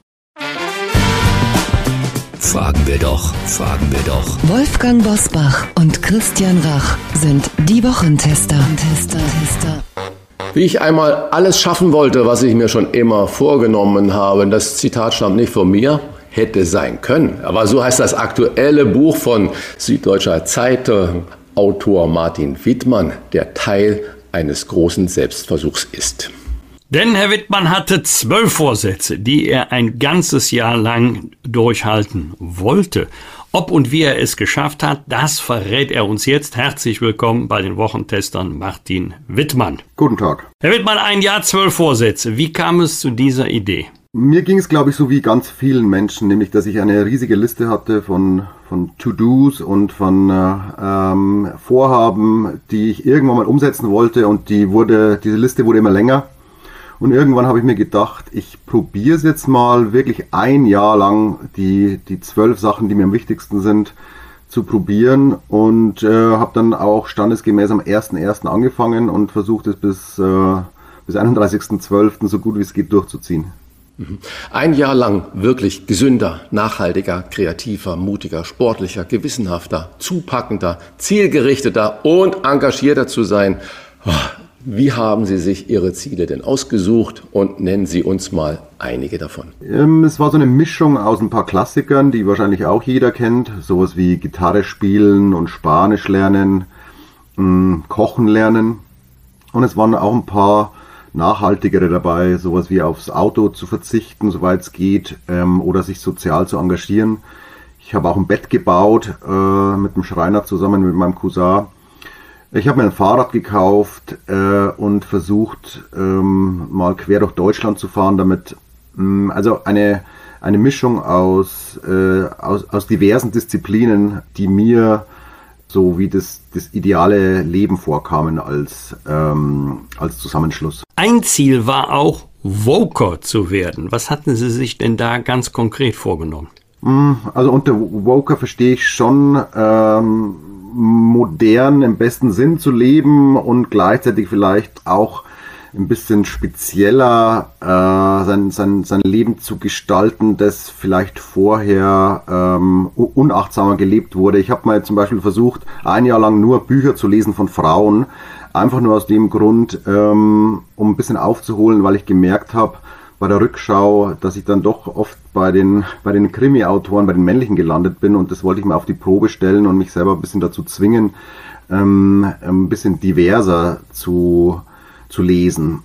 Ähm, und äh, ich würde auch sagen, dass sowas wie sozialer zu leben und nachhaltiger zu leben, dass das schon unter den Begriff fällt. Ich finde den gar nicht so abwertend. Five is the magic number. So lautet ein Unterkapitel im Buch. Es geht ums Aufstehen um 5 Uhr morgens. Wer macht das denn freiwillig? Ich habe mal gelesen, Klaus Hipp, Tim Cook und Heidi Klum tun das. Äh, wie haben Sie den, ich nenne es mal, stillen Vorsprung am Tag denn genutzt und was bedeutet das für das abendliche ins Bett gehen? Also zunächst muss ich vorwegschicken, dass das eine Maßnahme war, die ich so zur Hälfte des Jahres eingeführt hatte, als ich gemerkt habe, dass ich dann doch ähm, ein bisschen überfordert bin, tagsüber all die Sachen neben dem Berufsleben noch, noch in den Terminkalender zu quetschen. Und ähm, eine, eine sehr, sehr wichtige Anschaffung äh, war eine, eine so eine Smartwatch, die mir ansonsten nicht so viel Spaß gemacht hat, aber die hatte so ein, die hat so einen Vibrationswecker, so dass ich um 5 Uhr dann aufstehen konnte, ohne meine ganze Familie zu wecken. Und dann bin ich aufgestanden, äh, habe mir einen, einen, Kaffee gemacht und habe, sagen wir mal, so bestimmt zwei, drei Stunden in Ruhe alles machen können, wofür man unterm Tag kaum Zeit findet, weil man andauernd unterbrochen wird. Das waren, ab und zu habe ich äh, Spanisch gelernt, an anderen Tagen ähm, habe ich Sport gemacht und äh, an wieder anderen Tagen ganz vorsichtig an der Gitarre gezupft äh, so dass ich damit niemanden aufwecke. Also für mich hat sich das, das total bewährt. Der Abend ist natürlich eingeschränkt, äh, weil da muss man um 10 im Bett sein. Und äh, das ist die Kröte, die man, die man schlucken muss. Äh, und das habe ich zumindest in den Phasen äh, mir angetan, in denen es einfach zu viel wurde für einen normalen 9-to-5-Tag und danach die Aufgaben aufgeschoben. Herr Wittmann, darf ich kurz nachfragen? Äh, wenn Sie dann sagen, da muss man natürlich um 10 im Bett sein, was bedeutet das für die sozialen Kontakte? Haben Sie dann mit Ihren Freunden und Bekannten, die Sie dann treffen wollten, gesagt, Menschenskinder, um 17 Uhr funktioniert das? Weil ich muss ja um 10 im Bett sein. Ich habe grundsätzlich meine sozialen Kontakte nicht vernachlässigt, habe es aber ein bisschen umgeschiftet, habe die auch tagsüber öfters getroffen, ähm, zum, zum Kaffee statt auf dem Bier, zum Sport äh, statt zum Kartenspielen. Und wenn es dann so war am Abend, dass ich um 10 mich verabschiedet habe, dann war das jetzt auch kein großes Problem. Viele meiner Freunde, die haben, die haben kleine Kinder äh, und äh, denen, denen war es dann oft, oft auch ganz recht, glaube ich, äh, mal um 10 ins Bett zu gehen und nicht bis um 12 durchzuhalten und dann am nächsten Tag den ganzen Tag müde zu sein. Ist Ihnen das frühe Aufstehen, also für mich ist das früh, das frühe Aufstehen im Sommer leichter gefallen als im Winter? Absolut. Es ist mir im Winter war es für mich wirklich so eine, da, da hatte ich das Gefühl, ich, ich sei so ein, ein Außerirdischer, der während alle äh, schlafen als einziger äh, in einer beleuchteten Wohnung äh, sitzt und, und sich da quält, während im Sommer, wenn, wenn die Sonne aufgeht, ähm, da fühlt ich mich eher wie der einzige Erleuchtete, der jetzt schon den Tag nutzt, während die anderen den, den schönen Morgen verschlafen bin auch grundsätzlich eher so ein Sommertyp und gehe gern ans Licht äh, und richte mich danach. Deswegen waren natürlich diese Nachtschichten im Winter dann auch, hatten mehr was von Arbeit, mal sagen, gefühlt. Im Juli, also sieben Monate nach Beginn der Vorsätze, hat sich Ihre Frau zum ersten Mal Sorgen um Sie gemacht, wegen Ihrer Konstitution. Wie ging es Ihnen denn? Da waren die Sorgen berechtigt? Ich würde sagen, dass währenddessen dachte ich, sie übertreibt im Nachhinein würde ich schon sagen, dass sie recht hatte und das hat sich dann auch bestätigt durch meine Tagebuchaufzeichnungen, die ich äh, ganz brav geführt habe, wie man sie auch machen soll. Ich war einfach wahnsinnig gestresst, wahnsinnig gehetzt. Ich war bei der einen Sache ähm, ähm, tätig im Kopf, aber schon bei der nächsten Sache. Ähm, ich hatte, ähm, ich, ich war übermüdet und ähm, wahrscheinlich auch äh, gereizt und, und vielleicht ähm, so eine, eine grundsätzliche Überforderung spürend, die, die sich dann natürlich auch abstrahlt. Und deswegen würde ich im Nachhinein schon sagen, dass sie da recht hatte und, ähm, und ich musste mir dann klar mal mich hinsetzen und Gedanken machen, wie ich es weitermache. Und der 5-Uhr-Plan war der, die eine Lösung und die andere Lösung war, liegt ziemlich auf der Hand, nämlich weniger zu machen. Lassen Sie uns über die tieferen Gründe für den Selbstversuch sprechen, die Matrix sozusagen. Sie schreiben, unsere Zeit bietet für das ideale Leben eigentlich Möglichkeiten, wie sie noch keine Gesellschaft vor uns hatte. Aber dann kommt das Aber. Wie sieht das Aber aus? Das Aber sieht aus, dass wir für unser Leben zu viele Möglichkeiten haben und der Drang danach, diese Möglichkeiten zu nutzen, der muss zwangsläufig zu einer Überforderung führen weil wir niemals alles schaffen können, alles erreichen können, alles ausprobieren können, was dieses Leben uns bietet. Und äh, ich glaube, dieser Anspruch an uns, so viel wie möglich aus unserem Leben, aus dem Tag zu machen, da wird einem schwindlig. Und ich fürchte, man muss da ein bisschen milder mit sich selber sein und auch mal ein bisschen Mut zur Lücke erlauben, weil man sonst von einem Projekt zum nächsten hetzt, ohne wirklich glücklich zu werden. In der Soziologie gibt es den schönen Begriff, dieser Anspruch sei ein systematischer Enttäuschungsgenerator und das, das kann ich echt bestätigen. Äh, es ist dann einfach, es ist dann einfach so, man hat eins erreicht und kann sich gar nicht drüber freuen oder gar nicht äh, reflektieren drüber oder stolz sein, weil schon das nächste äh, Ziel wartet. Und ähm, und deswegen war mein, mein Selbstversuch war natürlich auch ein, ein zeitgeistiger Selbstversuch und nicht nur nicht nur einer, ähm, der, der mir jetzt ganz gut äh, in, in meinen Ego-Trip reingepasst hätte, sondern der sagt schon viel auch aus über unsere Gesellschaft. Ich könnte das ja so auch verstehen, dass ich sage, weniger ist mehr oder Belastung durch Freiheit. Sehnen sich deshalb so viele in Deutschland nach Sicherheit oder gar Beamtenstatus? Schon Jugendliche wollen ja lieber Beamte werden als selbstständig. Ist denn das zu viel an Möglichkeit eher eine Belastung als eine gefühlte Freiheit oder Entlastung? Ich bin jetzt ganz so jugendlich, auch wenn ich mich sehr jugendlich fühle. Deswegen kann ich das jetzt nicht ganz nachvollziehen, ob es wirklich so eine Bewegung gibt, weg von dem, dem Selbst äh, hin zu einem äh, geregelten Tag, der, der einem äh, diese Verantwortung und auch diese Last nimmt, ähm, sein Leben bestmöglich zu gestalten und sich immer selb zu selbst optimieren. Das, das, kann ich, das kann ich jetzt nicht sagen, aber mich würde es zumindest nicht wundern. Sie haben 123 Einsichten aus Ihrem Experiment gewonnen. Können Sie uns die vielleicht drei wichtigsten Einsichten einmal nennen? Also eine sehr wichtige Einsicht ist, dass man sich glaube, dass man sich nicht zu viel vornehmen sollte. Das, was ich gemacht habe, das, ich habe es natürlich auf die Spitze getrieben und habe mir bewusst sehr viel, äh, wahrscheinlich auch zu viel vorgenommen. Ähm, ich würde, glaube ich, nächstes Mal mir nur ein oder zwei Sachen vornehmen und die dann wirklich ähm, intensiv äh, vorantreiben und mir dann daneben noch Zeit lassen für spontanere äh, Projekte oder einfach spontaneren Alltag. Der war mir in diesem Jahr nicht möglich. Das wäre das Erste. Das Zweite, was ich gemerkt habe, war, manches muss man öfters probieren, um es zur Gewohnheit zu machen. Äh, ich glaube, Gewohnheiten sind der, der wichtigste Schritt, äh, wenn man sein Leben ändern möchte. Da, das sind weniger die, die einzelnen Schweinehund-Überwindungen, sondern eher so dieses sich selbst überlisten und in den Alltag Gewohnheiten einbauen. Und da würde ich sagen, hilft es, wenn man seine Umgebung so gestaltet, dass man diese Gewohnheiten, die man vermeiden will, dass, dass man äh, mit denen nicht andauernd konfrontiert ist, also wenn man zu rauchen aufhören äh, möchte, dann sollte man bestmöglich die Zigaretten verstecken. Oder wenn man nicht nachts im Handy lesen möchte, dann sollte man das in die Schublade stecken im Flur, statt mit ins Schlafzimmer zu nehmen. Und gleichzeitig sollte man äh, Gewohnheiten, die man, die man etablieren möchte, die sollte man fördern, wenn man zum Beispiel joggen gehen möchte.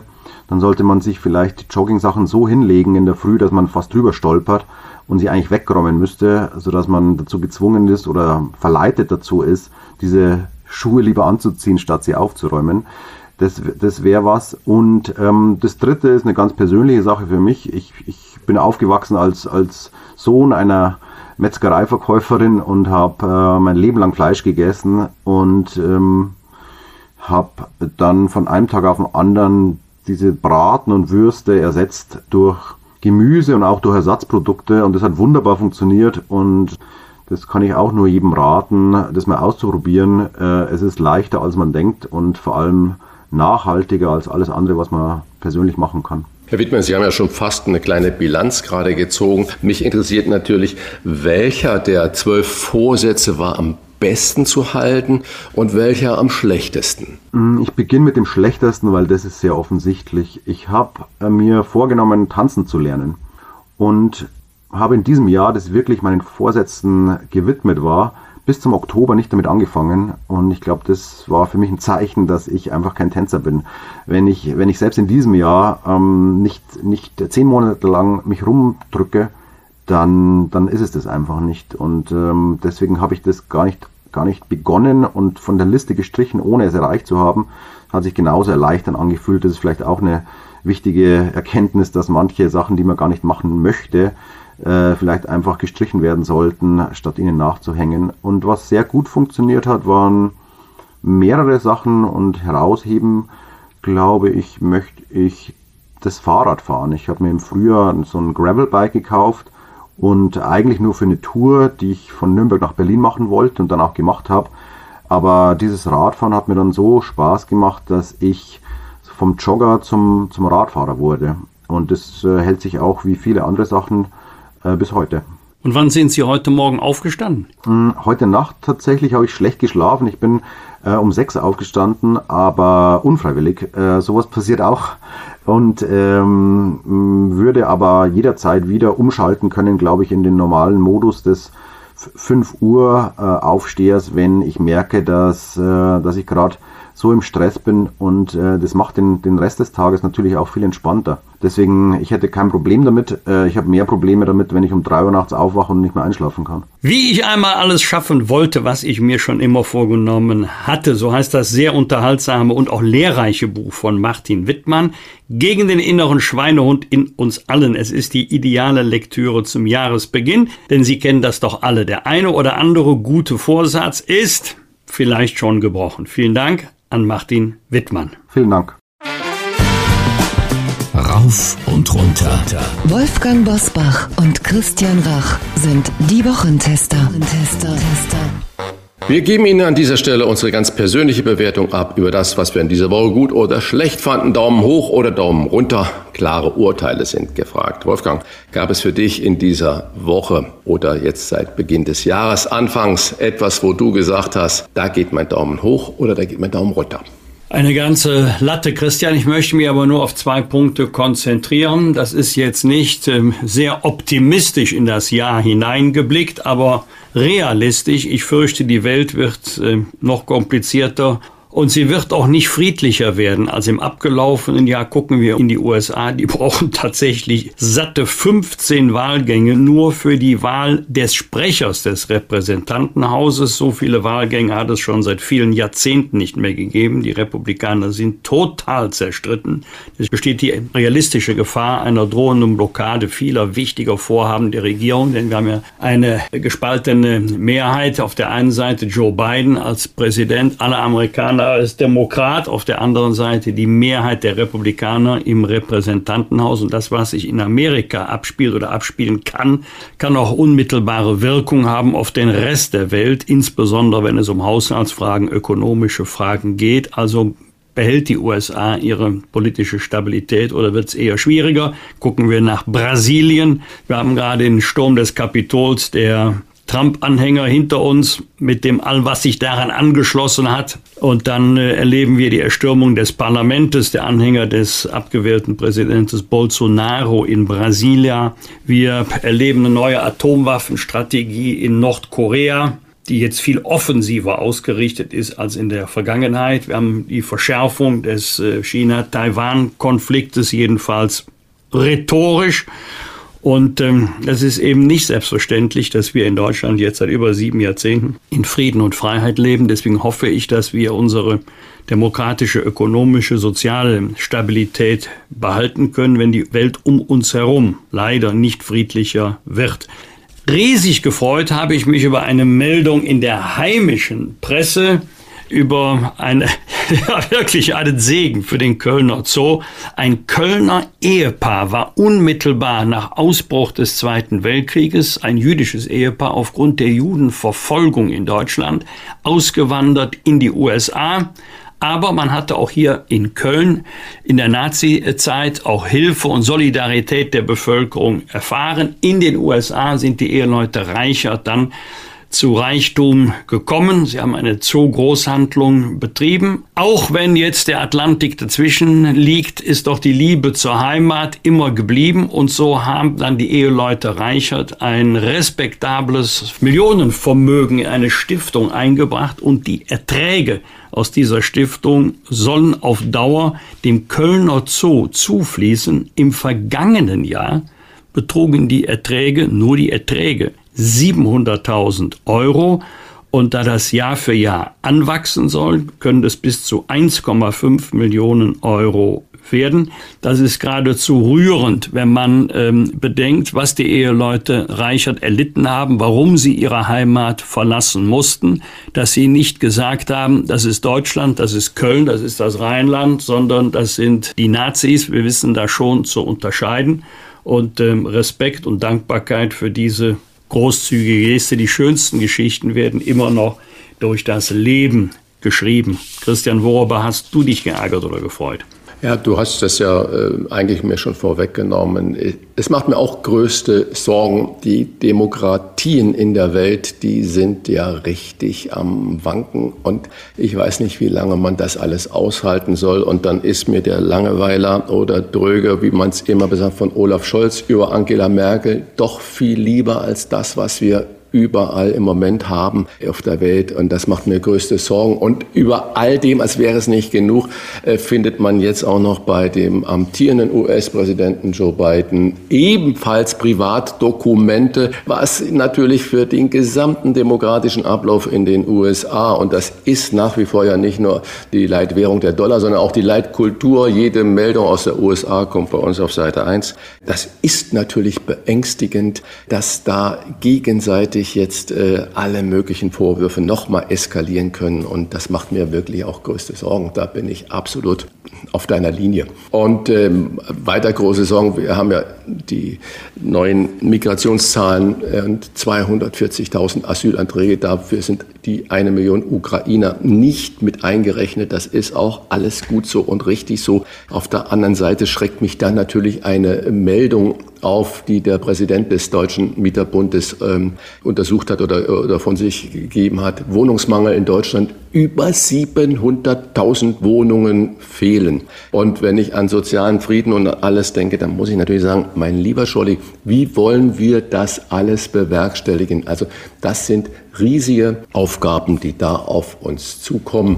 Und dann mutet es absolut absurd an. Ich versuche ja auch immer die Kleinigkeiten, so wie du das auch gerade mit dem Kölner Zoo gesagt hast, die, die kleinen Dinge, die einem privat, persönlich so auffallen, äh, dann mutet es so absurd an. Wir haben schon oft auch über das Aussterben und das Verwahrlosen der Innenstädte gesprochen. Und da ist ein Fall jetzt die Tage in Hamburg. Da macht eine Bagel-Bistro-Kette, möchte in der Innenstadt in einer wirklich absoluten 1A Innenstadtlage, wo äh, aber jedes dritte Geschäft hier in Hamburg leer steht, sagt Menschenskinder, trotzdem wir wagen das, wir machen da ein Kaffeebistro rein mit unseren Signes und da es sich ja um eine kleine Kette handelt, wirklich eine kleine Kette, nicht McDonalds oder in dieser Größenordnung, sondern eine kleine Kette. Was machen die natürlich? Ihr Branding. Das Branding ist, dass sie eine dunkle farbene Markise vor die Fenster machen. Zwei kleine Markisen. Das Bezirksamt verweigert die Zustimmung und sagt, nein, das wollen wir nicht, die sollen weise Markisen da machen, obwohl jede dritte Geschäft da leer steht äh, und dann wagt da ein Unternehmer einen Neuanfang und dem legt man nur Steine hin. Äh, 800 Meter weiter ist äh, das sogenannte Drop-in. Ähm, das ist also eine Niederlassung und Stützpunkt für drogenabhängige Menschen. Das sieht aus der höchste Kriminalitätsrate. Das gehört auch in die Zuständigkeit des Bezirksamtes. Da wird also so mit zweierlei Maß gemessen. Das zieht mir die Schuhe aus. Noch ein Punkt, Daumen runter. Persönlich, ich habe Tickets verschenkt. Ich finde, wir alle oder ich unterstütze gerne auch Kultur und nach wie vor leite Theaterbranche, äh, Kinobranche sehr. Ich habe also äh, Tickets für eine Theatervorstellung zuerst ähm, gekauft für Freunde und habe zuerst geguckt, was gibt's da Spannendes jetzt noch mal Neues und habe das gefunden, habe dann zuerst mal Termine abgeklärt, können die, die beschenkt werden sollen, auch gehe wieder auf die Seite und habe aber dann persönlichen Fehler gemacht. Also es war mein Fehler, was ich gesagt habe. Bin dann nicht auf der Webseite des Theaters, sondern auf der Webseite von Viagogo gelandet, habe zack, zack, zack gebucht und in dem Moment, wo ich dann das in der Hand gehalten habe, die Bestätigung, bin ich über den Preis gestolpert, der mehr als doppelt so hoch war wie die einzelnen Tickets auf der Theaterwebseite gekostet haben. Dann bin ich natürlich sofort mit Viagogo ins Gespräch und es war ein absurdes Vorgehen, verhandeln oder äh, negieren. Es war nichts mehr zu machen. Also der äh, Algorithmus der Website, wenn man das aufgerufen hat, sofort dann nach dem zweiten oder dritten Versuch äh, diesen Anbieter auf die Nummer eins gesetzt. Ich habe nicht hingebaut, das war mein Fehler und bin dafür bestraft worden, dass ich für vier Tickets den mehr als den doppelten Preis, und zwar ein paar hundert Euro, bezahlt habe, als es normal gekostet hätte. Das ist einfach eine von mir gemachter Fehler, aber eine absolut unseriöse äh, Praxis. Ein Hinweis an dieser Stelle noch von mir, äh, lieber Christian, damit unsere Hörerinnen und Hörer das auch einordnen können. Via GoGo bezeichnet sich als weltweit größter Sekundärmarktplatz für den Verkauf von Live-Event-Tickets. Das ist also eher wie so eine Ticketbörse. Da werden die Preise von den Verkäufern festgelegt und deshalb können die Ticketpreise tatsächlich über, aber manchmal auch unter dem Originalpreis liegen. In der Regel werden da Tickets für Veranstaltungen verkauft, die schon lange ausverkauft sind. Deshalb die variierenden Preise. Dann äh, möchte ich eine Sache nochmal, wir haben ja wenig deutsche Stars. Tatjana Patitz ist diese Woche gestorben. Nun kann man sagen, Wer war das? Deutsches Supermodel. Und da ist mir von ihr, und dafür gibt es einen Daumen hoch, ein Zitat ähm, aufgefallen. Ich äh, lese es kurz vor. Wenn Leute mich fragen, was ich mache, sage ich nur, dass ich in der Modebranche arbeite. Ich will nicht diese ganze Aufmerksamkeit. Mein Leben ist viel größer ich bin nicht meine Karriere. Äh, und dieser Satz, das hat mir äh, wirklich Respekt abgezollt, ähm, dass hinter dieser ganzen Öffentlichkeitsleben, dieser Wahrnehmung in der Öffentlichkeit jemand zu dieser Erkenntnis kommt, äh, ich bin nicht meine Karriere, mein Leben ist viel größer. Dafür ganz klar Daumen hoch für diesen Satz von Tatjana Partitz. Was wird? Was wird? Wolfgang Bosbach und Christian Rach sind die Wochentester. Am Samstag startet um 20.15 Uhr die letzte Staffel der Castingshow Deutschland sucht den Superstar bei RTL. Wieder mit Dieter Bohlen. Auch das Dschungelcamp geht in die neue Staffel. Wolfgang, eigentlich bist du ja unser Superstar. Aber trotzdem die Frage, schaust du bei einer der beiden Sendungen zu oder vielleicht auch nur heimlich zu? Wenn alle anderen schon im Bett sind? das ist ja interessant. Keiner guckt das Dschungelcamp, aber es hat gute Einschaltquoten. Also, nein. Heimlich sowieso nicht, äh, höchstens mal versehentlich, muss aber gestehen, das wird im Hause Bosbach durchaus geguckt. Samstagabend weniger als äh, das Dschungelcamp. Spätabends ist auch nicht mehr so richtig meine Uhrzeit zum äh, Fernsehgucken, aber Nee, Christian, das sind nicht meine Formate. Ich kann mich noch erinnern, als die Kinder kleiner waren, haben sie oder jünger waren, haben sie sehr gerne DSDS geguckt. Je schräger die Kandidatinnen und Kandidaten, desto mehr Spaß hatten sie. Muss aber auch sagen, da waren dann auch schon mal Sängerinnen und Sänger dabei, die durchaus Format hatten. Ähm, würdest du dir das angucken, freiwillig oder gezwungenermaßen?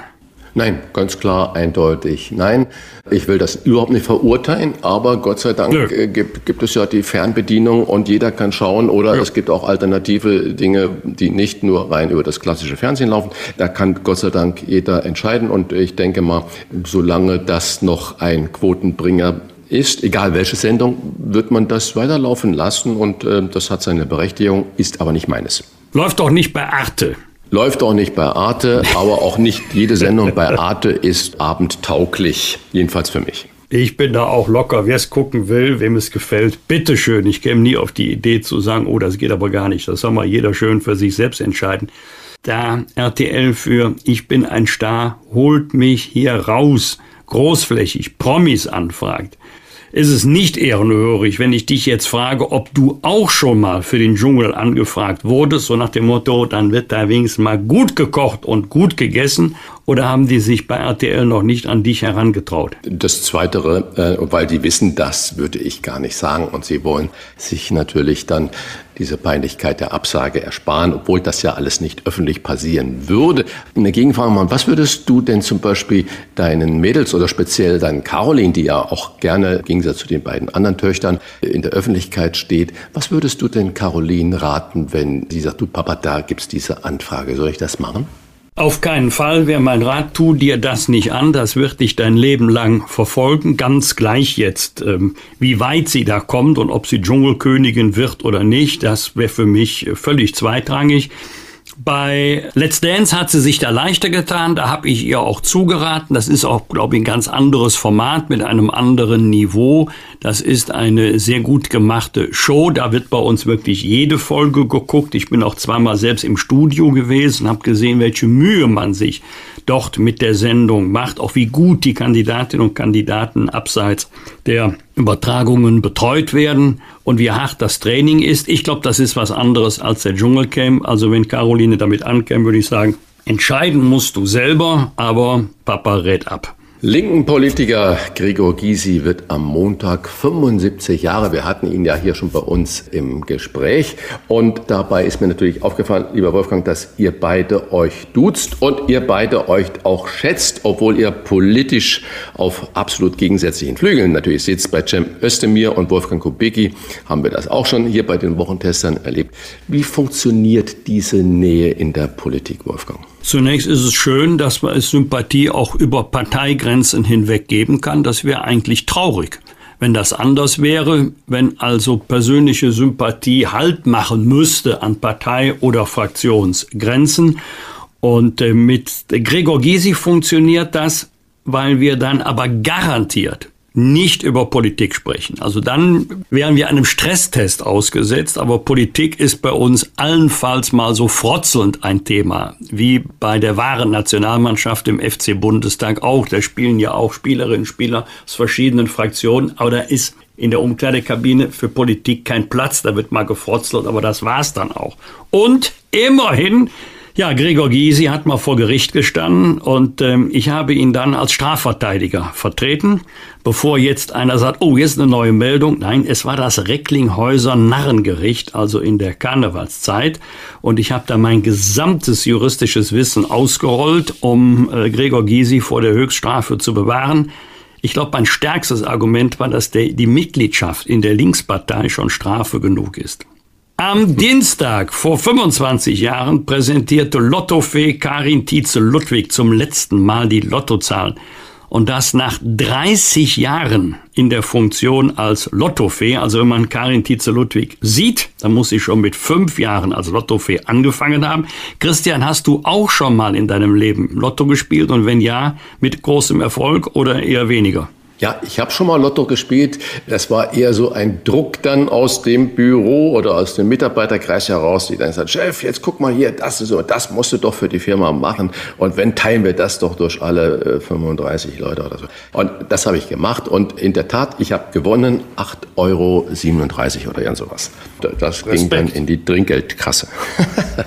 das war also, ich finde, Lottospiel, das kann man machen. Aber, und da glaube ich, dass es viele Leute irgendwann in so einen Sog kommen, äh, dass diese Möglichkeit dieser unendlichen Gewinne, ich glaube, ich habe vor kurzem mal gelesen, äh, über 100 Millionen oder 120 Millionen Euro sind da zu gewinnen bei irgendeiner Lotto-Sache, groß wird es ja dann beworben, dass das schon süchtig machen kann. Also jeder, der da nicht stabil ist, sollte vermutlich die Finger davon lassen. Du hast gerade 30 Jahre gesagt, wo unsere Lottofee Karin äh, Tietze-Ludwig in dem Geschäft war und das präsentiert hat. Noch ein weiteres Jubiläum, 30-jähriges Jubiläum. Der Fokus. Vor 30 Jahren hat Helmut Marquardt dieses Nachrichtenmagazin Fokus gegründet. Das war der 18. Januar 93. Der Fokus trat in direkte Konkurrenz zum Spiegel. Am Anfang wurde das belächelt. Da sind ja viel zu viele Bilder und bunt auch und nicht nur schwarz-weiß und so weiter. Ich erinnere mich noch sehr gut daran. Wie wurde der Fokus aber damals in der Politik aufgenommen? Galt er denn direkt als ernsthafte Konkurrenz zum Spiegel oder hat man darüber gelächelt und sagte, naja, eine bessere bunte oder wie war das der Widerhall in der Politik? Ich kann mich noch gut daran erinnern, weil ja damals Spiegel, also wirklich im, im Segment Nachrichtenmagazine unangefochtener Markt auch für viele Meinungsführer war. Das ist ja heute etwas anders, aber damals galt es schon als mutig, gegen den Spiegel mit einem neuen Nachrichtenmagazin anzutreten. So die allgemeine Reaktion in der Gesellschaft und in der Politik war, das ist so gut wie chancenlos. Der Spiegel hat einen so guten Ruf, ein so gutes Archiv, so gute Journalistinnen und Journalisten. Das ist chancenlos. Andere haben gesagt, ja, das ist aber mutig. Aber ich glaube, das war nicht nur, aber ganz wesentlich das Verdienst von Helmut Markwort, der gesagt hat, Fakten, Fakten, Fakten daran. Das war eigentlich die Chance, die der Fokus hatte, denn der Spiegel hatte nicht, das hat auch heute noch die latente Haltung oder Neigung zur Erziehung der Leserinnen und Leser. Sie sollen also nicht nur mit Informationen bedient und selber denken, sondern man im Text selber soll dem Publikum schon mitgeteilt werden, was man über bestimmte Ereignisse oder Nachrichten denken sollte. Da hat der Fokus weitestgehend drauf verzichtet. Informationsauftrag, ja, aber keinen Erziehungsauftrag. Und Helmut Marquardt war ja über Jahrzehnte das Gesicht von Fokus. Dann hat er sich etwas zurückgezogen, ist ja heute für die FDP im Landtag von Bayern. Aber man tut den anderen Mitarbeiterinnen und Mitarbeiter beim Fokus sicherlich nicht unrecht, ähm, wenn man sagt oder man tut ihnen nicht weh. Helmut Markwort, das war nicht nur der Fokus, das ist der Fokus. Er schreibt ja heute noch für dieses Nachrichtenmagazin und Respekt, der Boda Verlag hat sich etwas getraut und der Mut ist dann auch mit Erfolg gekrönt worden. Bosbach und Rach. Im Internet die Wochentester.de Das waren die Wochentester mit Unterstützung vom Kölner Stadtanzeiger und dem Redaktionsnetzwerk Deutschland. Wenn Sie Kritik, Lob oder einfach nur eine Anregung für unseren Podcast haben, schreiben Sie uns auf unserer Internet- und auf unserer Facebook-Seite. Fragen gerne per Mail an kontakt.diewochentester.de. Und wenn Sie uns auf einer der Podcast-Plattformen abonnieren und liken, freuen wir uns ganz besonders. Danke für Ihre Zeit und fürs Zuhören. Kommenden Donnerstag wieder um 22 Uhr die Wochentester kompakt und am Freitag ab 7 Uhr wie gewohnt die neue, ausführliche Folge. Alles Gute bis dahin und eine angenehme Woche. Was war? Was wird? Wolfgang Bosbach und Christian Rach sind die Wochentester. Ein Maßgenau Podcast. Powered bei Redaktionsnetzwerk Deutschland und Kölner Stadtanzeiger.